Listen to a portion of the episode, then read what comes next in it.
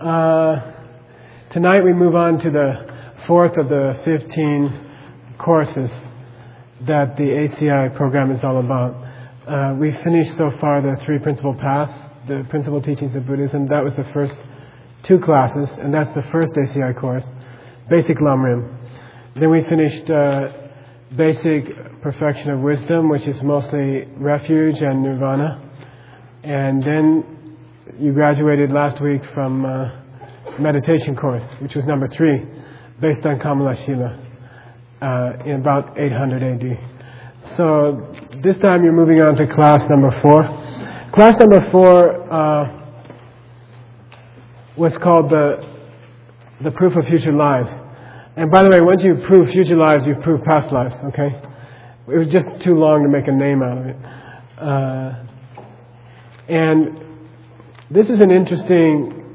How this course came about is interesting. In the monastery, uh, you study logic every winter for two to three months. And if you're good at it, then you get selected on your monastery's team and you get sent to the, like the Olympics or the, it's called Janguncha, and it's a inter-monastic debates which rotate every year between the three great monasteries of Sera, Drepung, and Ganden. Um, and you study the four chapters of a book by Dharmakirti, who's about 700 AD, something like that, and you study uh, logic.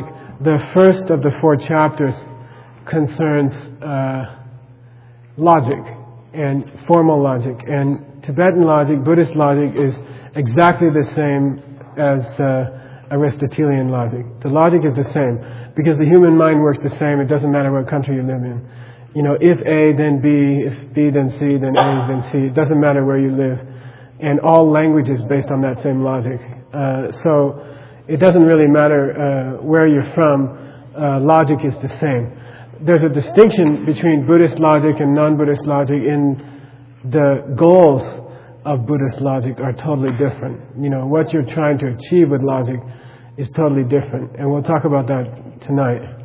Uh, but anyway, uh, if you're really good, you get to go to two winter debates. If you're really good, you go to three. Some people go to four. Very few people ever get to five. But in the fourth one, uh, they, co- they start to move into the second chapter of the Pramanavartika, uh, which is the great logic text of Dharmakirti. Not to be confused with Chandrakirti, okay? The first six months that you learn Tibetan or Buddhism, you mix up Chandrakirti and Dharmakirti all the time. Chandrakirti is the great Madhyamika, emptiness scholar, uh, different thing. Dharmakirti is the great logician. So we're talking Dharmakirti, okay? Um, in the second chapter, Dharmakirti starts to prove the existence of past and future lives, okay? And it's interesting in, when you debate this in the monastery, and I did uh, in the winter debates, is that uh, Tibetans are not very good at it. Why? Because they grew up in a country where they said, you're going to have a future life and you did have a past life, and no one questions it. And uh, they were bad at this uh, chapter. They weren't very good at it. And, and Khedrubje noticed the same thing. Great uh, student of Je Tsongkhapa back 500 years ago said, everybody in Tibet believes in a future life and a past life because their mom said so, and their first grade teacher said so. And I haven't found a Tibetan who can explain to me why there was a future life or a past life. You know what I mean? Uh, and, and then he went about trying to prove it. And his proof is very beautiful and it's part of the course. And you can find it in there. Uh, Dharmakirti's proofs are very wonderful, Master Dharmakirti. And, and we went over a lot of those proofs during the course. Uh, there's a sort of a very basic principle of the proof of past and future lives, and we'll be talking about that, okay? There's also a nguntam tema, a direct perception of past and future lives that you can have during deep meditation, and you don't have to debate it. Uh, you can you can do that. Okay, I mean you have two choices of how to establish future lives, and one is just to see them, and two is to debate them, uh, do it logically. Uh, when you're teaching a course, you do it logically because not everybody's been meditating every day, and you can't take them that way. All right. Uh, so you do it logically. All right. So we'll be doing that in this class and in the next class. uh, the beginning of this class is to give you a little bit of a background in Buddhist logic and Buddhist logic and perceptual theory. How do you perceive things? How do you know something? How do you recognize something? Are very closely tied together. Those two are a very important foundation for emptiness, for understanding emptiness. If you don't understand how to reason, and then you don't understand, for example, how you perceive an object and why you can recognize an object. Like, why do you, why do you look at a chair and look at a car and see different things if they're both rectangles? You see what I mean? What is it in your mind that, that happens that you can recognize a car as a car and things like that? So, these are uh, questions of Buddhist logic. The, the logicians of Buddhism, the first logician of Buddhism was who? Lord Buddha. okay. Very famous, okay? Very famous scriptures where uh, Lord Buddha taught logic, okay? And but the point of logic is to get into the question of how you can recognize things. That gets into the question of emptiness. And if you get deep enough into the logic scriptures, it's a very, very powerful tool, and I would say a necessary tool for seeing emptiness directly. Okay, so I've heard even Tibetan lamas say, oh, the logic stuff is too hard or the logic stuff is boring, or the logic stuff is irrelevant to modern life, is totally not the case. Uh, Gyaltsab Je said that the kindest thing that Je Tsongkhapa ever did for him was to teach him logic. Because by teaching someone logic, you teach them perception. And by teaching someone perception, you teach them, you must start talking about emptiness. And, and then you can perceive emptiness directly. And, and in experience, in practice, if you want to see emptiness directly, you must study the Buddhist ideas on perception. Just before that, called Chichedak. Okay, the idea of qualities and characteristics. Okay, and mental images. How do you make an in, mental? How do you use a mental image to see something? Okay, so this is the study of logic is very much tied into the study of perception, and we're going to talk about that. All this comes from the second of the four great schools of India, called the the Sutra school, Sautrantika. Okay, sorry. South Sautrantika. Yeah. Okay. so here we go.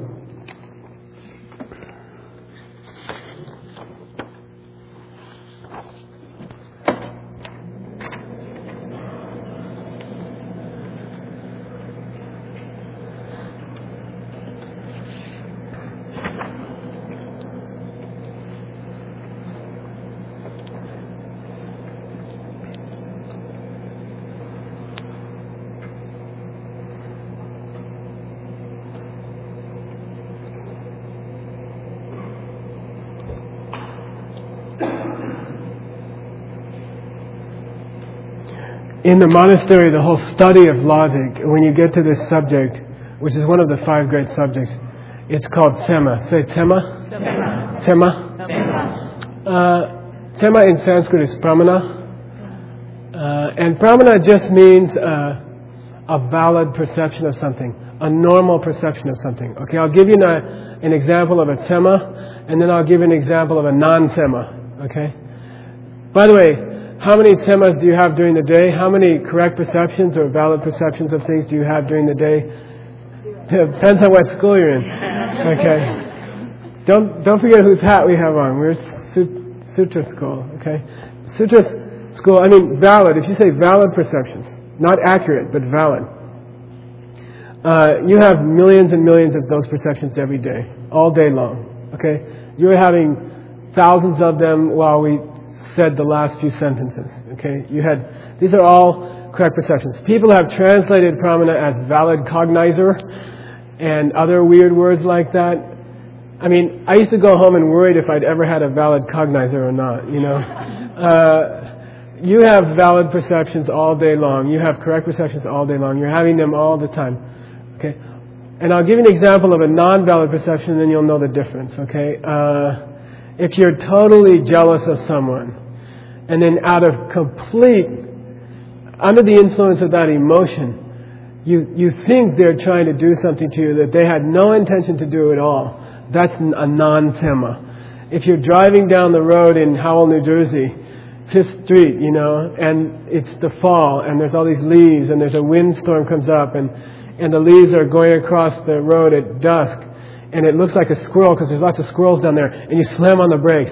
That's a non-tema, okay? That's a non-direct. If you're on LSD, alcohol, something like that, you see a pink elephant or something. That's a non-tema, okay? Very common example in the scriptures is you're rowing a boat at a certain angle along a line of trees, and it looks like the trees are moving and not the boat. Or you're in a subway car and, and the other one's moving this way and you're not moving yet, but it looks like you're moving. Those are all examples of non-semas, okay? So non-semas are relatively rare. You have a non-sema about once every thousand semas or something like that. And, and you have a tema every, you have a few semas every second. You know, I mean, many actually. So that's the thing. I mean, I used to read in these bad translations these weird words, and I was thinking, boy, I wonder, I wonder if I ever get to where I could have a valid cognizer, you know. And uh, it doesn't mean that at all. Okay, you have valid perceptions constantly. You are living in valid perceptions, according to this school. And and only those rare examples of where you're very angry and, and you, you have a total mistake on something, or or something like that. You're you're drunk and you see something, or something like that. That's a non-tema. Okay. Sema has a lot of other meanings which we'll explore tonight. But somebody says, What are you studying? You're going to say Tema. What does it mean? Valid perception. How do you have a correct perception? What does it mean to have a correct perception? Okay? And correct perceptions are tied up with mental images. And he who understands mental images can see emptiness directly. So it's important to study Tema. Okay? Here's one of the examples of the use of the word Tema.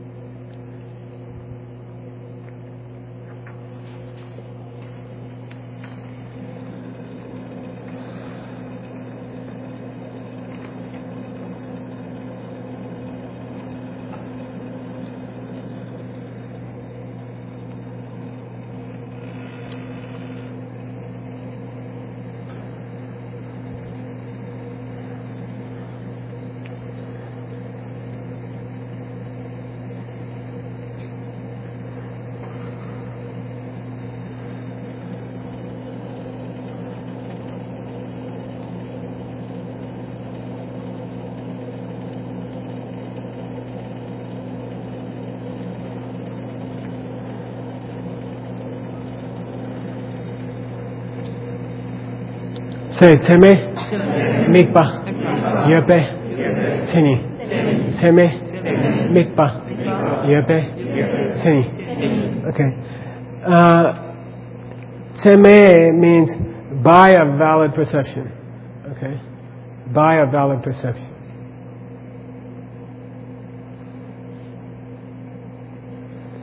Mikpa means that which is perceived by a valid perception. Mikpa here is a verb. Okay, that which is perceived.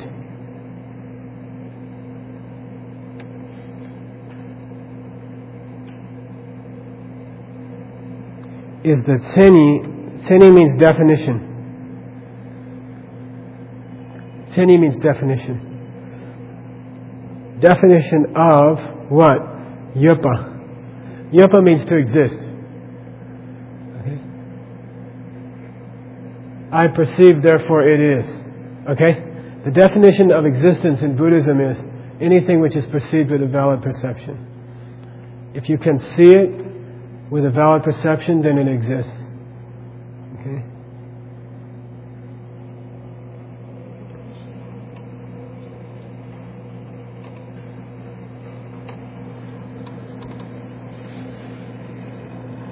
There's a little bit of a trick between correct and valid, okay? And I'll give you an example. Uh, in my glory days in the diamond business, uh, I had to try to predict the market sometimes, you know. So I would have the option, without asking the boss, to buy uh, maybe half a million dollars of extra diamonds above the orders on the idea that in, in a month they might go up in value because in my idea it was a good judging the market conditions this was going to happen you know knowing that the electricity was going to go out in gujarat state in india next month a lot then these diamonds would increase in value, you know, and uh, stuff like that, you know. So uh, then sometimes, based on all my information, which was extensive, you know, I'd have spies in Poland doing stuff about the Russian production, and and I had people in uh, Gujarat State calling me every day, and people in Belgium calling in reports, and people in the jungles in Brazil calling me, and, and then we figure these diamonds are going to go up next month, so I would buy an extra, you know, so many hundred thousand dollars worth, and then the market would collapse, and then. Uh, there'd be an inventory the next 15th of the month, and I'd go to the boss and say, you know, guess what? We lost a lot of money. He'd say, that's impossible. We don't have that much stock. I'd say, guess what? I, I you know, I cornered the market, and then the market fell through. And then he'd, he'd get very angry, you know, uh, and then he'd say, uh, that was a wrong decision, you know, and I'd say, no, no, it was a right decision because based on what I knew at the time, it was the best decision. So it was valid, although it wasn't correct. You see, you see what I mean? So valid means, valid means based on what you know. This is the wisest course of action. I mean, logically, the boss can't deny that. I should have done it. I should have made that decision. It was valid. Now, was it correct? No.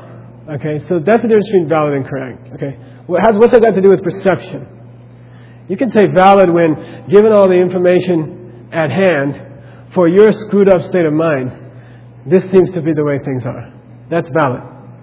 Is it correct? No. Okay?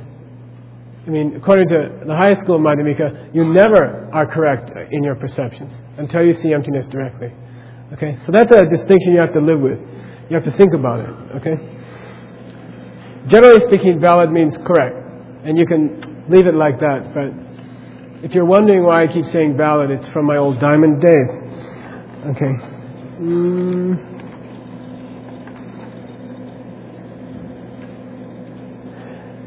What's the? I said that the distinction. Be, I said first of all that Buddhist logic, like in the first chapter of the Pramanavarttika, which is the great book by Dharmakirti, okay, which is a defense of Dignaga's book, Master Dignaga's book on logic. Uh, is is presenting the same kind of logic that you studied in high school. You know, uh, there's a major premise, a minor premise, there's a conclusion, blah blah blah. It's all the same. The words are slightly different, the process is slightly different, but the whole formal logic is the same.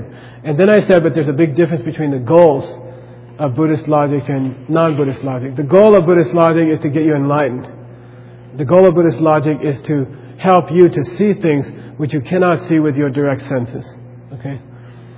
Uh, every human mind in our realm, and there are many other realms, but every human mind in our realm has very, very subtle, invisible uh, defects or blocks in your mind. You can picture them like little uh, marbles in your brain that are transparent and you can't see them, but you have plenty of them. Okay?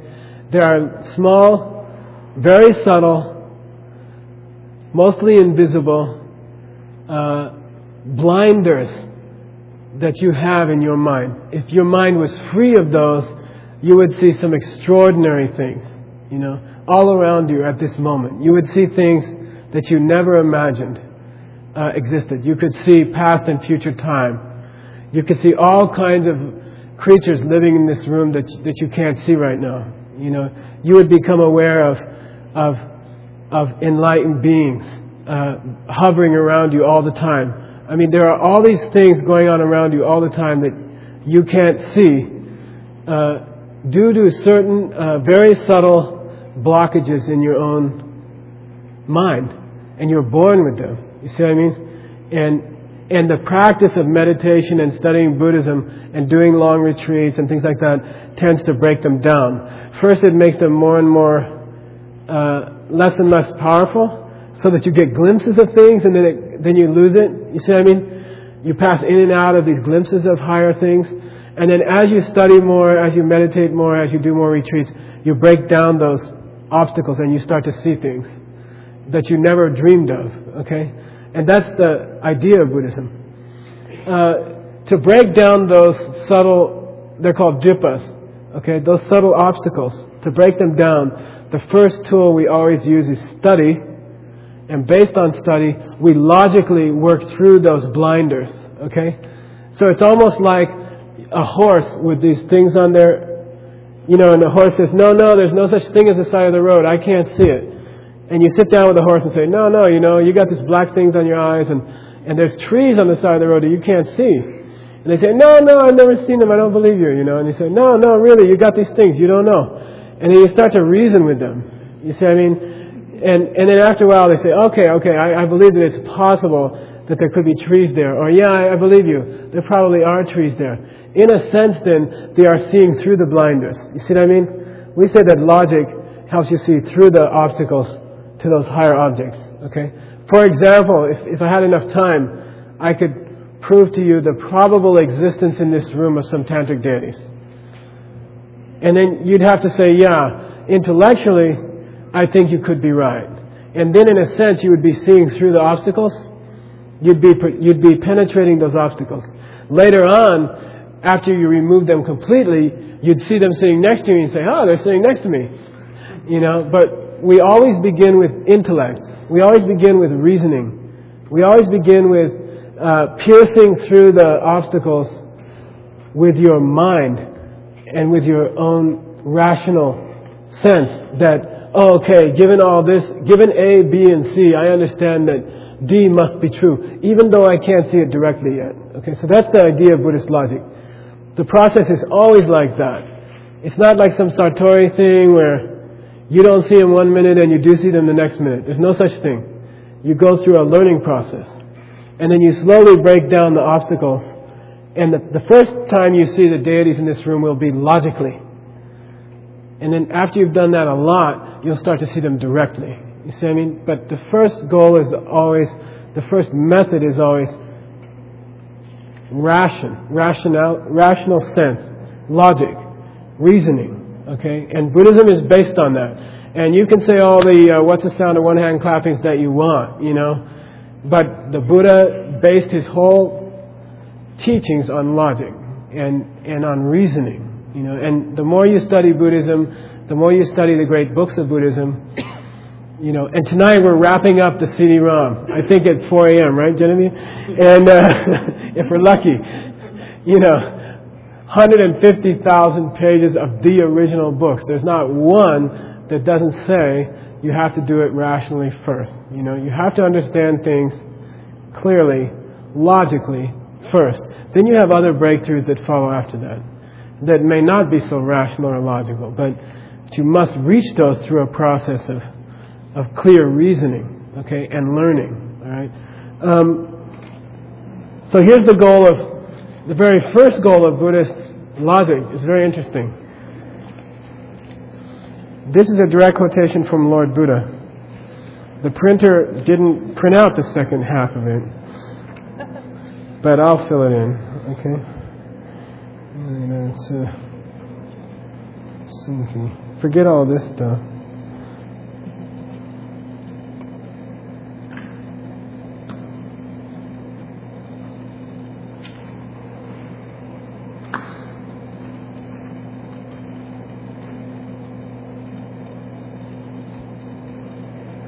And it's kind of long, but it, to me it's one of the most beautiful statements in Buddhism. And in the monastery, when you step into the debate ground for the first time, you better have this on your lips, because they will ask you. Okay?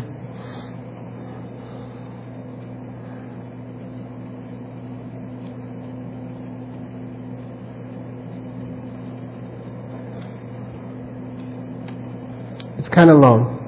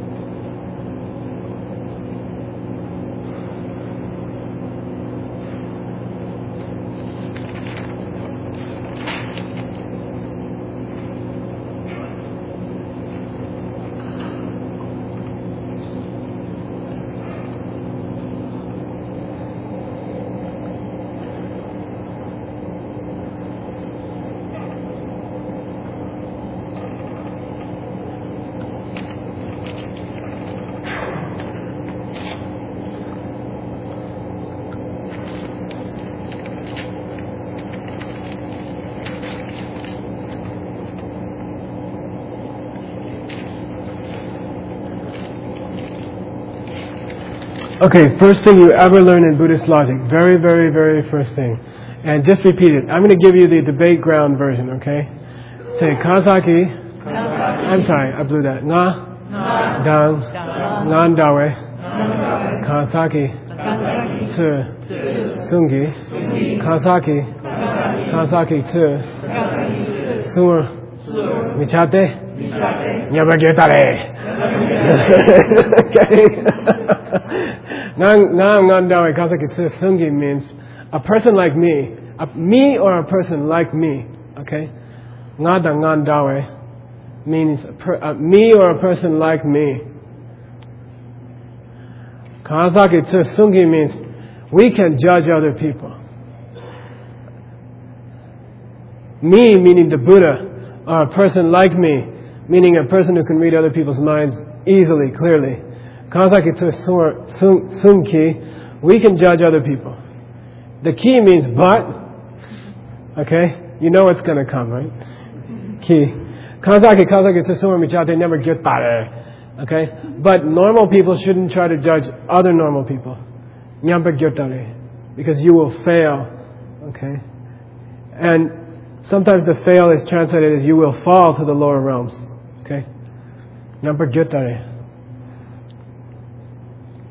And you know, you always go into the debate ground, and the first thing they say in the winter debates, you know, hey, what's the purpose of winter? Uh, you know, what's the purpose of Buddhist logic? You know, and you say, uh, you're not supposed to judge other people. You say, give me the quotation. They say, okay, good. You know, and then they go on to the next subject. You know, and then I kept asking around. I said, where's this from? They said, it's Lord Buddha. You know, I said, but where? What's he talking about? You know, where did it come from? They said, I don't know. We never asked that. You know, and uh, so I asked the computer. You know, I looked in the computer, and it took me a while, uh, and I finally found it. It's in uh, a book by uh, Lord Atisha uh, called uh, Do- Dokundu, which means a compendium of stories from the sutras. Okay, and he excerpts a story from a sutra, and it's a beautiful story. And I'll just tell you very briefly, okay? There's a one monk who is staying in a monastery out in the countryside, and he studies really well, and he gets bodhicitta, and he starts to think that it would be very useful to go into town and teach the lay people a little bit about Buddhism. Out of compassion, he decides that it would be good to visit the town and teach people about Buddhism. And so he starts to go to town. And then this other monk is jealous of him. And uh, he starts to spread a rumor that he's going to town to mess around and to do bad things and things like that. And, and he starts this rumor in the monastery. And it gets so bad that the first monk finally has to leave and go to a different monastery, found, you know, start a whole different place and move to a different place. And, and, and that's it, this whole thing comes up like that. In actuality, he's going to the town and out of compassion, he's teaching the lay people uh, about Buddhism. And it's not true that he's messing around at all. Uh, but, but, and also out of a desire not to have any bad things happen at the monastery, he, he voluntarily leaves and goes to a different place and starts his own thing there.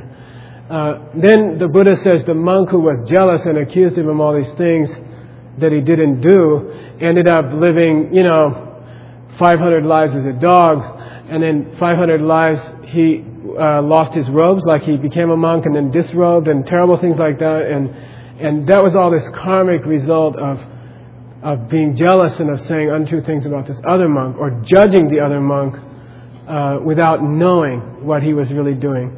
And then Lord Buddha says, and you know who that was? you know, he says, that was me. I was the jealous monk. You see, this is most of the, the Vinaya stories are like that. At the end, the punchline is always, I was the jealous monk. I went through 500 births as a dog. I went through 500 births losing my robes, you know. And I'm telling you out of compassion, don't do it, okay? You know, if you're like me, if you're omniscient, or you can judge other people, but but other people shouldn't try it. You'll, you'll mess up. You'll be a dog for 500 lives, something like that, okay? So, this is actually instruction from Lord Buddha saying, don't judge other people, okay? Unless you can clearly read their mind, don't judge other people. Can you judge their actions? You see what I mean? I mean, are you supposed to stand around while somebody mugs another person and say, you know, I can't judge you, so just go ahead? You know, uh, no, you can't do that. Uh, if you see a monk who seems to be doing something bad, should you speak up and say something? Yes, you should. You have to. Okay? But do you judge the person indubitably? Are you sure that that's what's going on? You have to say, no, I'm not sure. Uh, so you have to stand up against the action, and you have to stand up against something wrong, but not to judge the person, not to be sure that you know why they're doing it. Okay? And, and there are many different levels of many different people's actions. And they are in, inscrutable to us. I mean, you can't be sure what a person around you is doing and why they're doing it. Based on your best knowledge, based on your own level, you have to resist evil. If they seem to be doing something wrong, you have to actively resist it. But in the back of your mind, you have to leave some room there that says, this person could be doing something important. And, and I'll keep my eyes out. You know, if I see any evidence that this might be something important or holy or, or something good for people, then I, you know, I'll, I'll keep my eyes out. In the meantime, given what I know, to the best of my knowledge, this is something wrong and I have to resist what they're doing. You know what I mean? And that's not contradictory. But, but mentally reserve some judgment. You see what I mean? Then you're not in, you don't get in trouble. And that's the purpose of Buddhist logic, is to know the limits of your direct perceptions. Okay? Is to know the limits of your direct perceptions.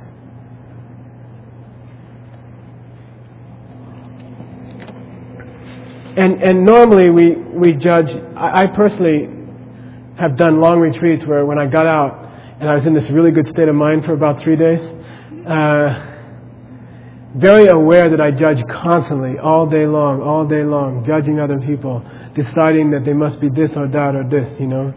Uh, not talking about what they do, but I'm talking about judging the person, you know what I mean? And, and I, I would say that we probably do it all day long, and you have to be careful. It, it is the source of much bad karma, okay?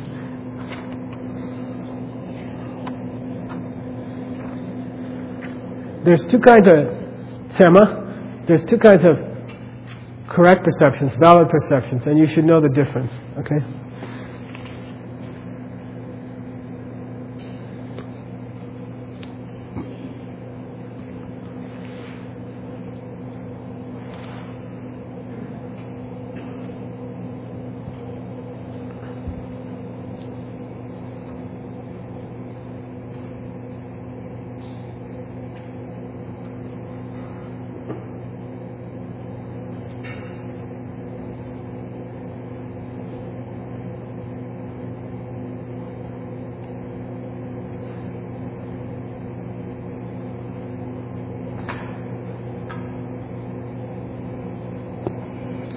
Say Ngunsum Tema. Ngunsum Tema. This is the first of two basic types of Tema, okay? There are more types, but the basic types are two. Uh, Ngunsum Tema means direct perception, okay? For example, uh, awareness of colors and shapes that I'm holding up here, okay? Awareness of the sound that I'm speaking. You don't have to use logic to perceive those things. To you, they are what we call obvious reality. They're reality on an obvious level. We give that reality a name. It's called Lungyur. And that's right here.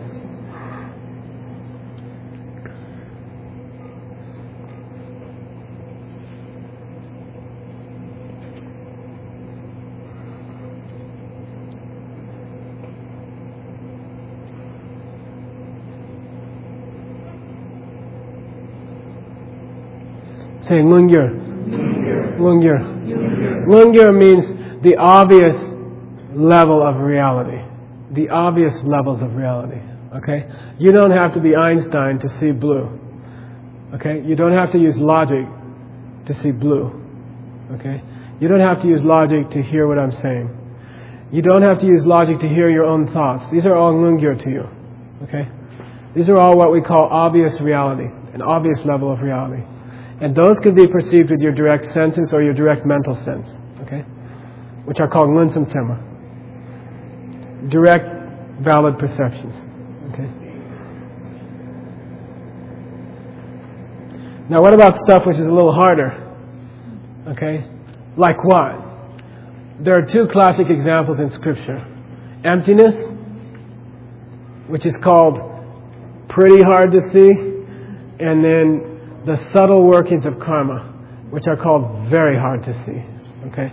So they are even more difficult to see than emptiness. Okay? You know, why? Why are there certain scratches on the plastic here on the that I can see here? You know, what's responsible for the fuzz on the floor? And each one of the fuzzes on the floor. You know, why does your eyebrow go like that? And what's responsible for each angle of each hair on your eyebrow? I mean, you got to be a Buddha basically to see those things. Okay, to know what karma you did that's responsible for the fuzz, the configuration of the fuzz on the floor tonight. Okay, that takes a Buddha. Okay, uh, emptiness as well for most people is hidden. It's hard to see, and you need different faculties to perceive it. That's called jepaksema.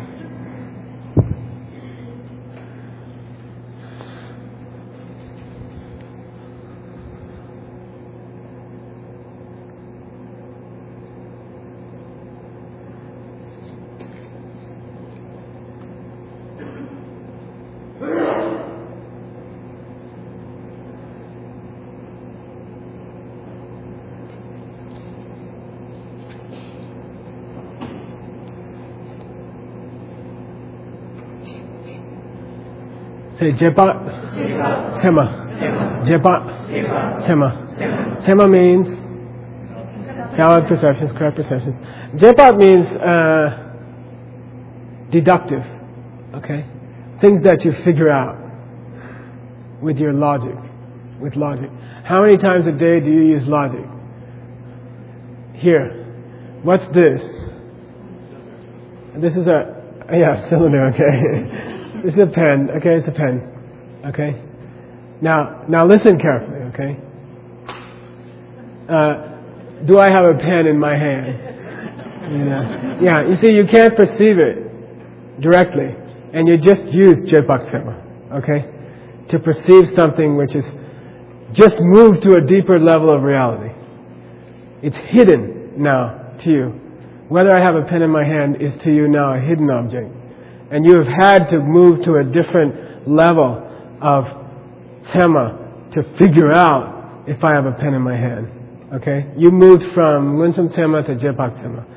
You know, when I was holding the pen up in front of you, you were utilizing what we call direct perception. And then after I put the pen behind my head and you heard a, bang on the floor, you were using, you moved up to Jepak tema, a deductive perception, to perceive that my hand is empty right now, but you can't see that directly. Is it as valid as the direct perception? Can you see as clearly that I don't have anything in my hand as you did that I do have something in my hand before? I mean, does it have the same validity to you? Is it as correct as the first perception? I'd say yes. Okay? I'd say yes. I mean, there's a little bit more room for doubt. You know, maybe I'm very good with my feet or something and I didn't drop the thing, there is a little room for doubt. You can say that. But generally speaking, the correctness of this second mode of perception, which means deduction, is just as just as strong if the logic is foolproof, if the logic is waterproof, what do they call it? Airtight. Okay? Then that perception is as correct and as valid as seeing is with your own eyes. So seeing is believing is false. Okay? Seeing or deducing is believing. Okay? Like that. By the way, technically, if you're a really good Jepaksemian, you know, if you're a really good person about deduction, you'd have to say, the odds are quite likely that you don't have a pen in your hand because I heard a bang. Okay? I mean, if you're going to be perfect airtight, you'd have to say something like that. Unless you're really good with tapping your feet in a clever way or something, or you had a tape, you know, Seamus had a tape recorder set up back there with a, a bang sound on it, then I can say that you, I can say with certainty that if that's not the case, then you don't have a pen in your hand. And, and Buddhism says, whether you see something with your direct perception or valid perception, or whether you see something with your deductive valid perception, the results are just as valid, just as correct. And get used to it. Okay? Why? Because, for example, when you see emptiness, you're going to have to start with deductive perception of emptiness because you can't see it directly until you have seen it logically. Okay? There has to be a process like that. So you have to get used to believing and understanding that all day long you use your deduction as a perfectly valid substitute for direct perception. It's just as correct. It's just as accurate. Okay? Did you have a question? And I see you were right. huh? Uh, Jay says, well, then it wouldn't matter if you saw emptiness directly or if you saw it deductively, right? Uh, all I can say is that there's a certain power to seeing it directly. Okay? When you see emptiness directly, certain events happen to you on that same day called the four Arya truths. Uh, you see your future lives directly. You see the Dharmakaya, you know that you have seen the Dharmakaya directly. Uh, you know the day of your enlightenment. I mean, those things you see directly, and it only happens to people who have seen emptiness directly. So there's a certain power, you know, to seeing it directly. It's just as valid that, you know, I mean, it's just as true that you know emptiness exists, but the effect on your mind stream is not the same. Okay? All right. Like, well, that's a long story. Okay. Kokir is level number two of reality. Kokir means hidden things. Okay? This is Lungyur. This is Kokir. Okay? Kokir means a, a sort of a hidden level of reality. The classical example of a, of a Kokir object, an object which is number two level reality hard to see is emptiness itself. Okay? Emptiness itself is called Kokir. Now I'll ask you a question. This is a very beautiful debate I had at Ganden during one of the winter debates. It was beautiful. It was really one of the most beautiful times of my life. Uh, and we debated it like this. I mean, it was a, it was a two-hour debate, but uh, is this blue Lungyur or Kokyo? Is it, is it the obvious level of reality, or is it the hidden level of reality that you have to perceive with logic? It's Lungyur. Okay. But what about to a blind man? You see, the same object becomes kokyo. Okay? So this is a very profound thing. Every object in the world can be lungyur or kokyo, depending on who's looking. Okay? How many kokyurs are there to an enlightened being? None. Okay? The subtle workings of karma. Why the fuzz on the floor has the particular uh, setup it has tonight you know, the emptiness of every object in this room and the blue are equally lungyur to an enlightened being. Okay? They're equally obvious to an enlightened being. They don't need any more logic at all to see anything. Okay? To a person who's blind, all the colors in this room have suddenly become kokyo. They are a deeper level of reality, more hard to see. They can only see that level of reality based on logic someone says to me, to them, do you ever walk down the street and you have trouble crossing sometimes and you don't have trouble crossing and other times they say, yeah, yeah, I've noticed that. You know, and then you say, uh, are you aware that the cars stop in New York at certain places and then they go after a while and they say, yeah, yeah, yeah, I understand that. And you say, well, the reason is that there's this electrical thing up above and, and it changes from this thing called red color to this thing called green color. And then they go, you know, and that's why they know how to go. And, and they say, okay, that's logical. I believe in red and green. Okay? I perceive red and green. Okay? Or that there's such a thing as a red and a green. You see what I mean? But for them it has to be logical. They have to say, oh, that, now it makes sense why my seeing eye dog always pulls up short and then lets me go after 30 seconds, you know? And now it makes sense. You see? Then they perceived, in a way, the red and the green. Okay? That's Kokyo. Shinto Kokyo.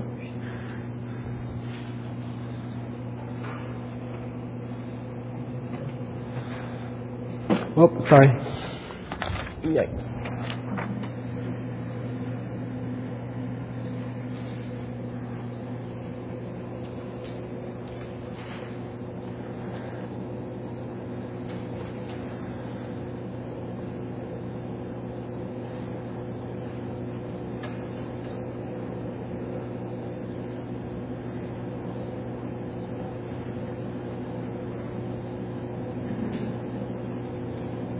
Say Shindukokyo. Shindukokyo. Shindu means really.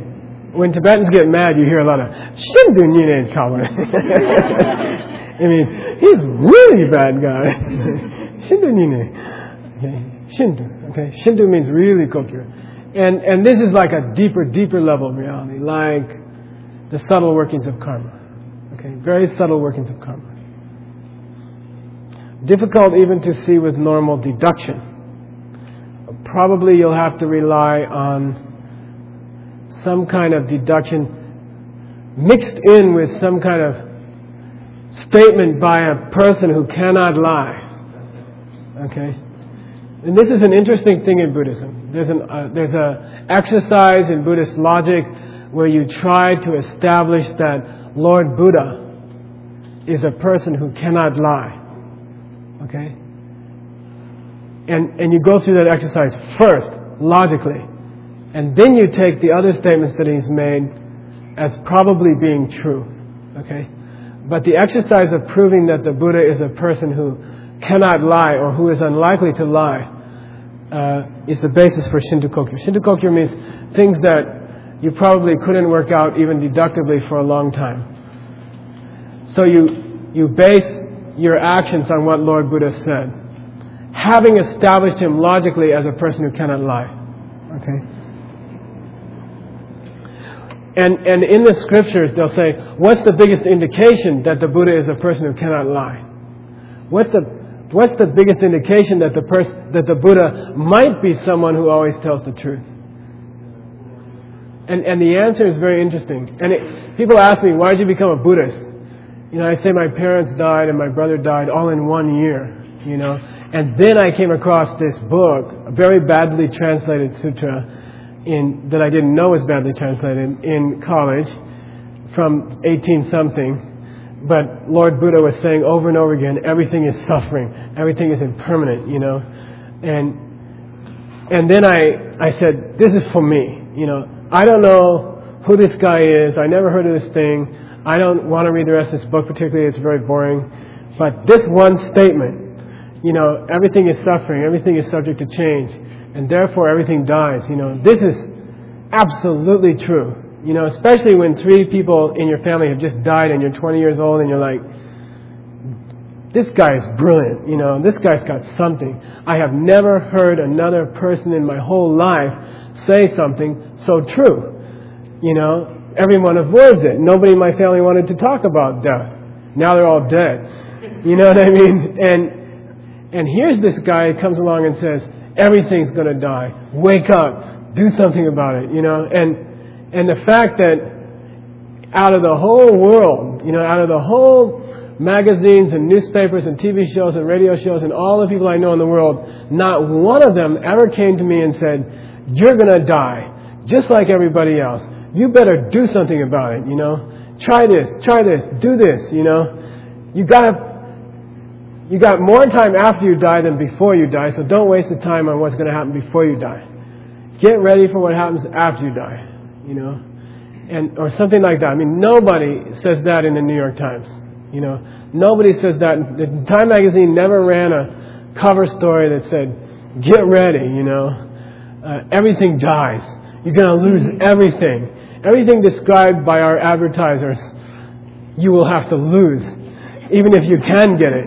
You know what I mean? Nobody ever. I don't think the advertisers would let them write that. You know, uh, every attractive object for sale in our magazine is worthless because you have to lose it. You know what I mean? And just open your eyes and see that that's happened to all the millions and millions of people who ever lived before you. Or you think you're going to be different? You know what I mean? Uh, no one ever said that except one person, Lord Buddha. Open up a sutra. You know, I don't know what the first Buddhist book you saw, but you open it up and it says, everything is suffering. Everything dies. You have to lose everything. Do something about it. You know what I mean? And the basis in Buddhism for accepting the Buddha as being a person who might be telling the truth all the time is that he told the truth about that. And nobody else does. You see what I mean? So you already give him more credit than you give everybody else. And that's the basis of Tsemekebu. Tsemekebu means a person of pramana. Okay? A pramana being. meaning a person who is valid, meaning correct. You know, how do we dis- how do we establish that the stuff that Lord Buddha said about hell realms and hungry ghosts and all that other stuff that you can't see might be correct? Well, because he's the only person that I've ever met in my life that even attempted to describe the suffering that I'm experiencing. The only person I ever heard of who admitted it outright. You know, His Holiness talks about suffering, and all the interviewers say that's so depressing. You know, that's so uh, what do they call it? There's a word, pessimistic. You know, and, and he says, but it's true. And when you ad- and when you admit it, you feel a lot better. You know, and. Uh, and it's so true, you see, and, and no one's talking about that. No, nobody wants to say anything about it, you see. And then you get one person comes along and says, this is the way things are. Then you can say, ah, this might be a person who can't tell a lie. Because they describe my condition so perfectly and everyone else is afraid to talk about it. Okay? That's the basis of what we call a person of pramana. All of this comes from a very famous quotation which you'll study in your discussion groups called uh, Temer Girpa Drola Penshepa.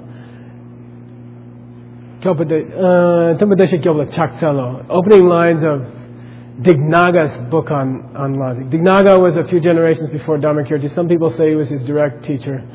And he wrote a book about logic. But the, the book starts out and says, Temer Girpa Drola Penshepa means there's one person who's valid. Dola Penshepa means there's one person who cares about other people in an ultimate way. Who's that? Tumba, the teacher, the Buddha. Deshe, the one who has already gone to total bliss. Deshe, uh, the one who can protect you. Okay? La Chaktalo, I bow down to this person. Okay? And this is a very famous line. That, that line sounds like one of those uh, plain old Buddhist uh, exaggeration lines, you know? oh, the Buddha, the glorious one, uh, above all others, the, you know, most wonderful in the universe, blah, blah, blah. It's not like that. I mean, there's a statement in there. It says, Semagirpa, Dola Penshepa. Semagirpa means a person of pramana, a person who cannot lie. And then it says, Dola Penshepa, a person who cares more for other people than himself. You know, a person of ultimate compassion. And then the non-Buddhists came up to Dignaga and said, prove it, you know. Prove, prove this person's got ultimate compassion. How could you have ultimate compassion? How could you care more for other people than for yourself? How could you spend the rest of your life, every single moment, working for the benefit of the people around you, even at your own expense, and even as they resist you or attack you? You know, how, who would do that? Who's crazy enough to do that? You know, and, and, and Dignaga says, Lord Buddha is. And he said, people say, well, how do you get to be that compassionate? I mean, you don't run into people like that every day. You know, you meet nice people, but you don't meet people who give up everything in their lives to help other people. You know what I mean? And you say, yeah, it's possible. You can do it. People can do it. You can get this thing called bodhicitta, and you can learn to be like that. And they say, right, right. How long does it take to learn to be that way? And they say, oh, about a million lifetimes. You know, I mean, that's the answer, okay? Oh, a couple thousand years maybe you know, of trying, of practicing, you know, because you, you can't do it right away. It's so unnatural.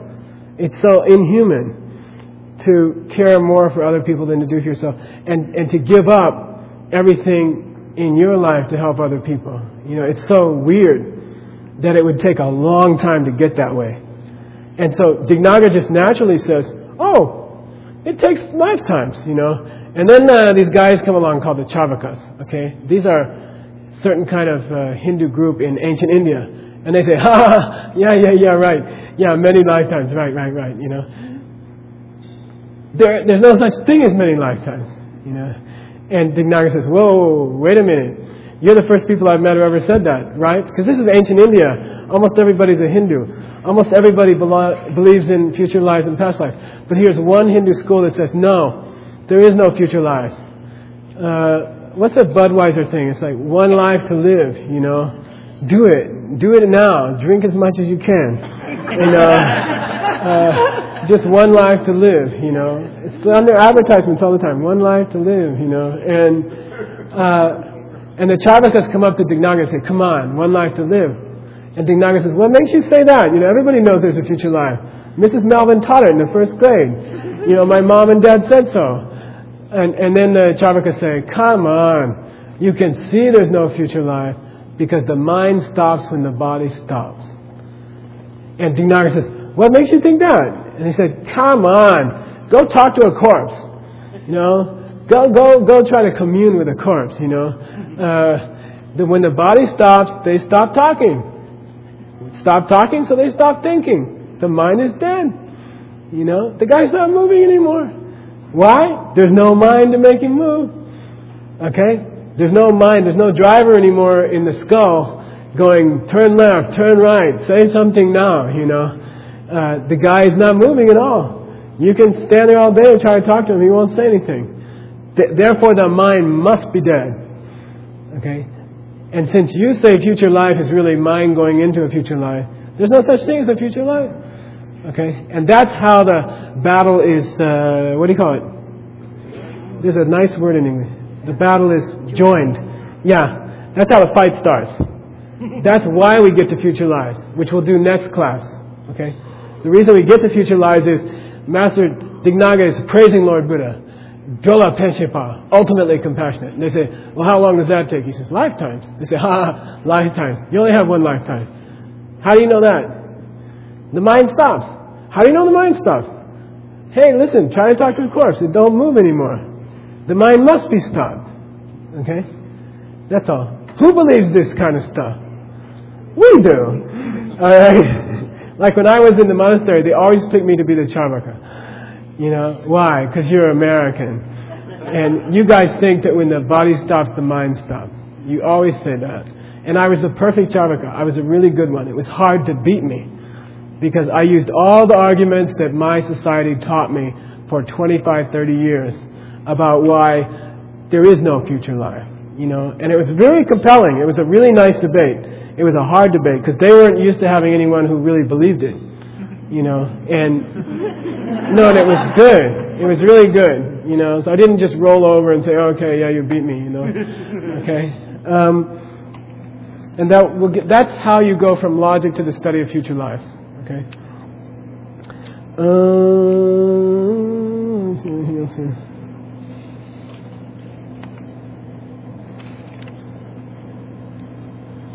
I'm going to let you do the rest with your leaders. I have one more comment about, I think it's the next to last question in the homework. Um, Temagirpa Dola Penshipa. Temagirpa, I mean, there's an implication here that it's also possible to become an omniscient being. Okay?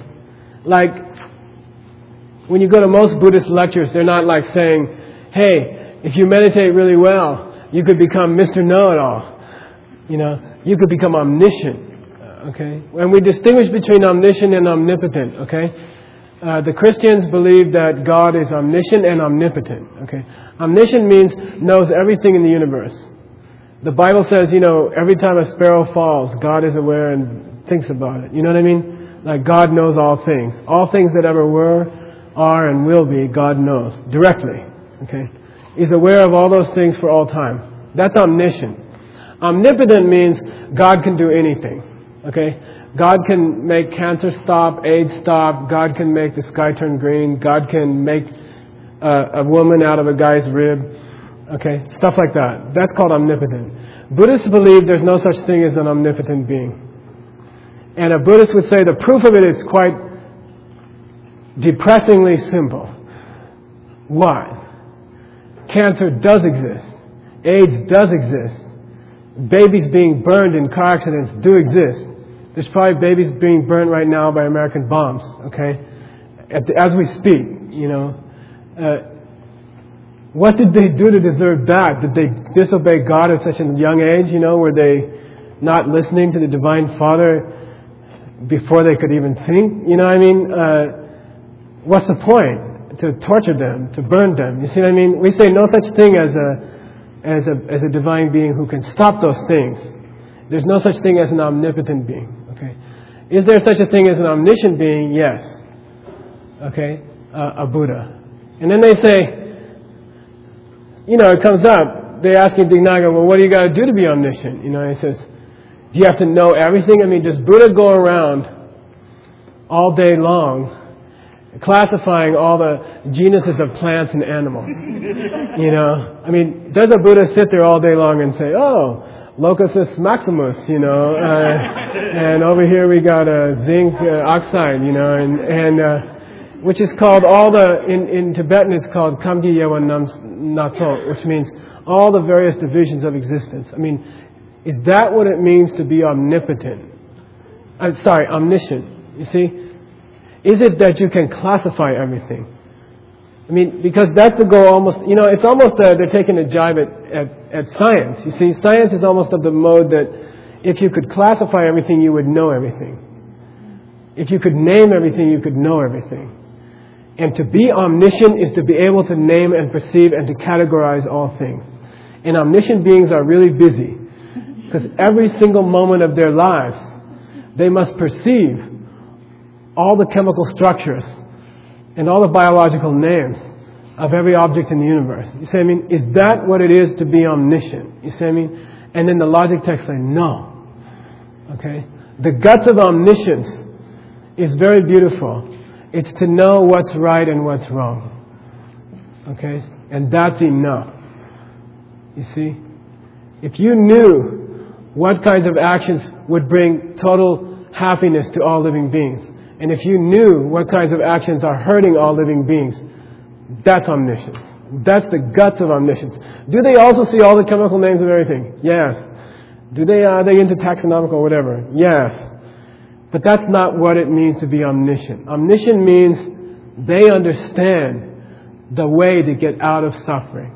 They understand if you do these things, you will be ultimately happy forever. If you do these things, you will continue to suffer.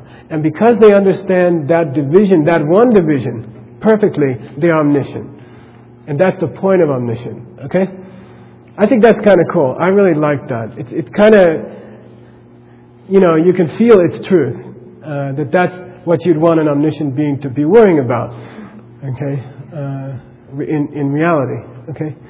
All right, we'll stop there and uh, take a break and then uh, we'll get into our groups. And there's a lot more stuff on the homework to cover. And next week, we'll, I'm sorry, next class we'll cover future lives and the proofs for future lives. Okay?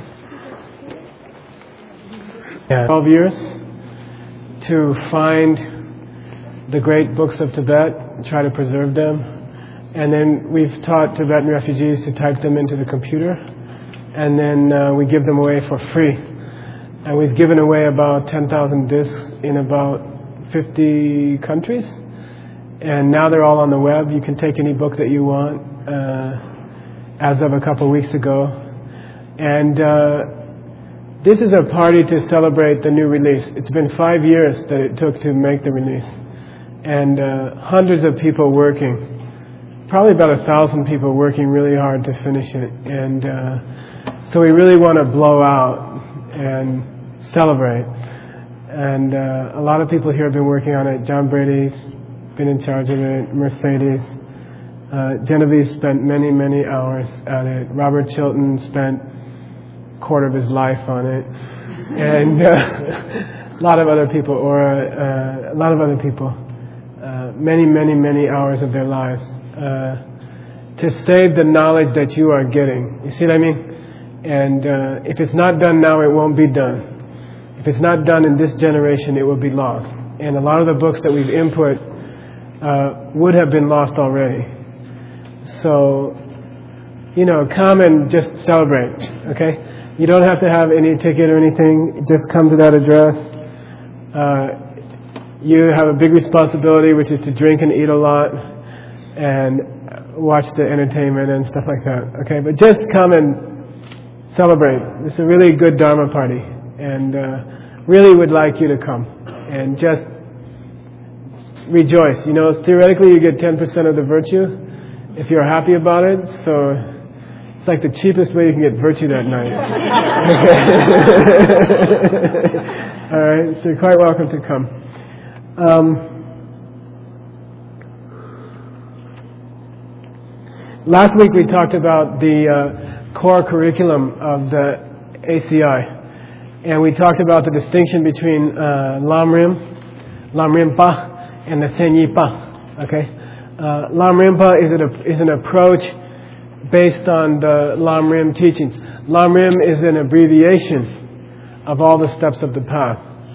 And uh, that's mainly what has reached this country so far. I mean, most teachers who've come here, Tibetan, uh, knowing the special circumstances here, there's a language barrier. Uh, Americans are always busy. They don't have time to come to class. If they do come to class, they're going to skip a lot of classes.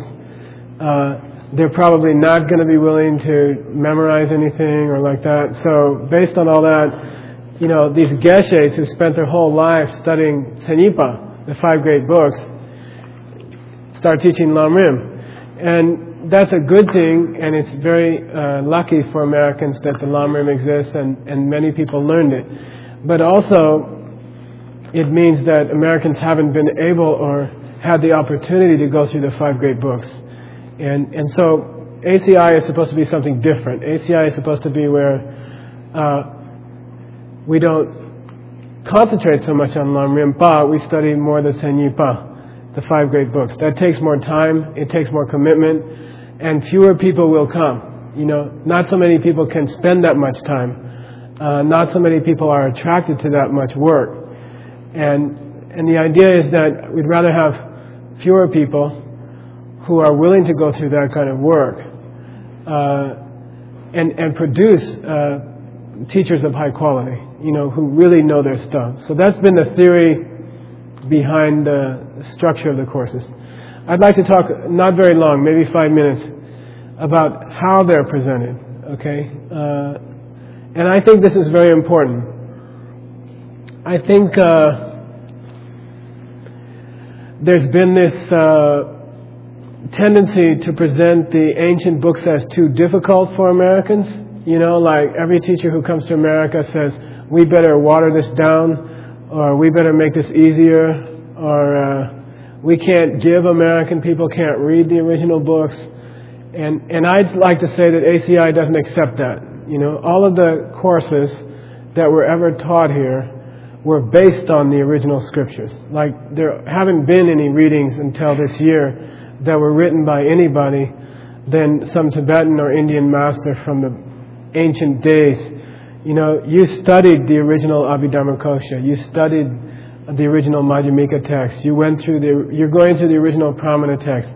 And I think uh, that should be a principle of ACI, that the texts that are studied as the core are the original text. You see what I mean? That I don't think Americans are too stupid or or they're not interested enough, or they don't have the patience or the or the willpower to get through the original books. I don't believe that. I don't think it's true. And I think I would like to see those texts be the core of, of what we do. I think the problem is in the presentation of them. You see what I mean? Uh, if you sit down and try to read the Abhidharmakosha, it's impossible. You can't. Okay? It's not something that you can read like uh, his Holiness has a, the art of happiness. You know, you can't sit down and read the Abhidharmakosha like that. You can't. It requires a commitment of some time and your life, and you have to sit down and be willing to learn it thoroughly. And then you need an oral explanation of it. And here's the punchline for tonight in plain English. Okay? In plain English. So I think you have to have that combination. Okay? The original, ancient, scriptures uh, as they were written, and you must have that as the core of your course and as your institute. But I think on at the same time, you must have an oral tradition, an oral explanation of it, which is given in ordinary English, in normal English, without the gibberish, uh, without weird English words, without Sanskrit words that you don't know. Uh, without requiring that you learn Tibetan. I think it's good to have the Tibetan if you want to learn it, but in normal English, that the ancient original texts are explained in a way that a normal American person can relate to, and then relate it to people's lives. Uh, that's the theory of ACI. That's the theory of the core. Okay? So, you know, when we send out the readings to like people, we always send them tapes because the readings by themselves are hard. And they were not meant to be books that you read by yourself. They were meant to be guides that you used with a teacher and, and with the oral explanation, the oral tradition, and the blessings of the oral lineage. Uh, Khen Rinpoche gets very upset. People say, uh, I heard you're going to start teaching, which he is, by the way, and you should know. I think on Sundays very soon, so keep in touch and find out. So people say, I, I can't make it, my brother's getting married, you know, or something like that. I'll send Joe with a tape recorder. You know, and Rinpoche gets furious and he says, you don't get the oral blessing from a tape recorder, okay? You have to be there, you know, you have to listen. There's something that happens between uh, a living being and another living being that you can't put on a tape recorder. Uh, and, and so I'd say that, that the theory behind these courses has been threefold, okay? One, you use the original scriptures. They have been either written by or written down from a being who is omniscient. Uh, you can present them in a modern way, but you can't improve on that information. It's, it's, it's infallible. It has been written by an omniscient being. You don't need to uh, correct uh, Lord Buddha's statements or fix them or anything else. They're fine. He knew you were going to think like that a, a million years ago. Uh, and if you don't think so, then why study it? You see what I mean? So, so you must have as the core the original statements by Lord Buddha, and you must study them. Secondly, they must be interpreted and presented in your language, in your vernacular. They should be presented in normal English without uh, a lot of weird philosophical terms or foreign languages or things like that. They must be uh, passed on in the language that normal people can relate to. And they can be, and there's no reason to make them unintelligible. That's just a problem of people not knowing the language of the original very well. If a translation sounds weird to you, you can bet it's badly done. Because you can bet the original sounds fine. You see what I mean? So if a translation sounds weird or odd or or, you know, unintelligible, it's a reflection of the translator. Okay? The originals are amazing. The originals are fantastic and beautiful and wonderful, and they sound great in the Tibetan. Okay? Uh, so those are two principles. You have the original text, and you present the information in normal language of the people that you're speaking to. And Lord Buddha does that. That's one of the qualities of Buddha. 60 qualities of a Buddhist speech. Number one of the 60 is speaks the language of the common man of that place. And that's the first quality of a Buddha's enlightened speech. Okay? Uh, and then the third quality is to continue to recognize the blessing of the oral tradition. You know I mean? The importance of a living being transmitting some kind of blessing to another living being through the class. So you will never be able to do ACI courses only from the books or the tapes. You know, sooner or later you must have direct contact with a living teacher. Uh, and, and, and the information can only be spread that way. There's factual information that can be spread through tapes and books, but there's an oral tradition, unbroken, back to the time of the Buddha of some kind of special synergy that takes place between a student and a teacher that cannot be replaced. It, it, must be direct contact with a human teacher. And the blessing of the oral tradition must continue unbroken. Okay? And that's where you guys come in because A, I'm going on retreat. B, even if I wasn't, I can't talk to everybody who wants to know this stuff and you must start taking the role of the next generation of teachers. It's not uh, something, uh, how you say, presumptuous. It's something you have to do. It's something you are bound to do. It's something you are obliged to do. You see what I mean? once you have taken teachings and once you have become the next link in the oral tradition, it's your responsibility to pass it on, or it will die. You see, I mean, the oral, the books will be around, and ACI tapes you'll be able to order from Annie Pelma for the next 50, 60 years. but uh, it's your responsibility to to take the oral tradition and pass it on to other living beings. Okay, and you can and you should, and that's the way it's always been done. And don't think that you're not smart enough or good enough to do it, uh, because that's the way it's always worked. Okay, each generation thought they weren't as good as the last generation. Maybe true, but we're all you have right now. Okay, so you you have to think like that, and don't don't get like some feeling like you're not good enough or you're not smart enough. Uh, learn it well, and then fearlessly pass it on to other people. Uh, it's not only your uh, it's not only possible or desirable, it's your responsibility. Or else it will stop after two and a half thousand years with you. Do you want to do that? You know, do you want to be the first uh, dead end street in two and a half thousand years? You know? okay? No, you have to not think like that, okay? And uh, the way I see the teachers doing it here is very sweet. The 12 teachers uh, that we have here are doing very, very well. And uh, I hear good Dharma going down, okay? All right, we'll stop there and uh, take a break.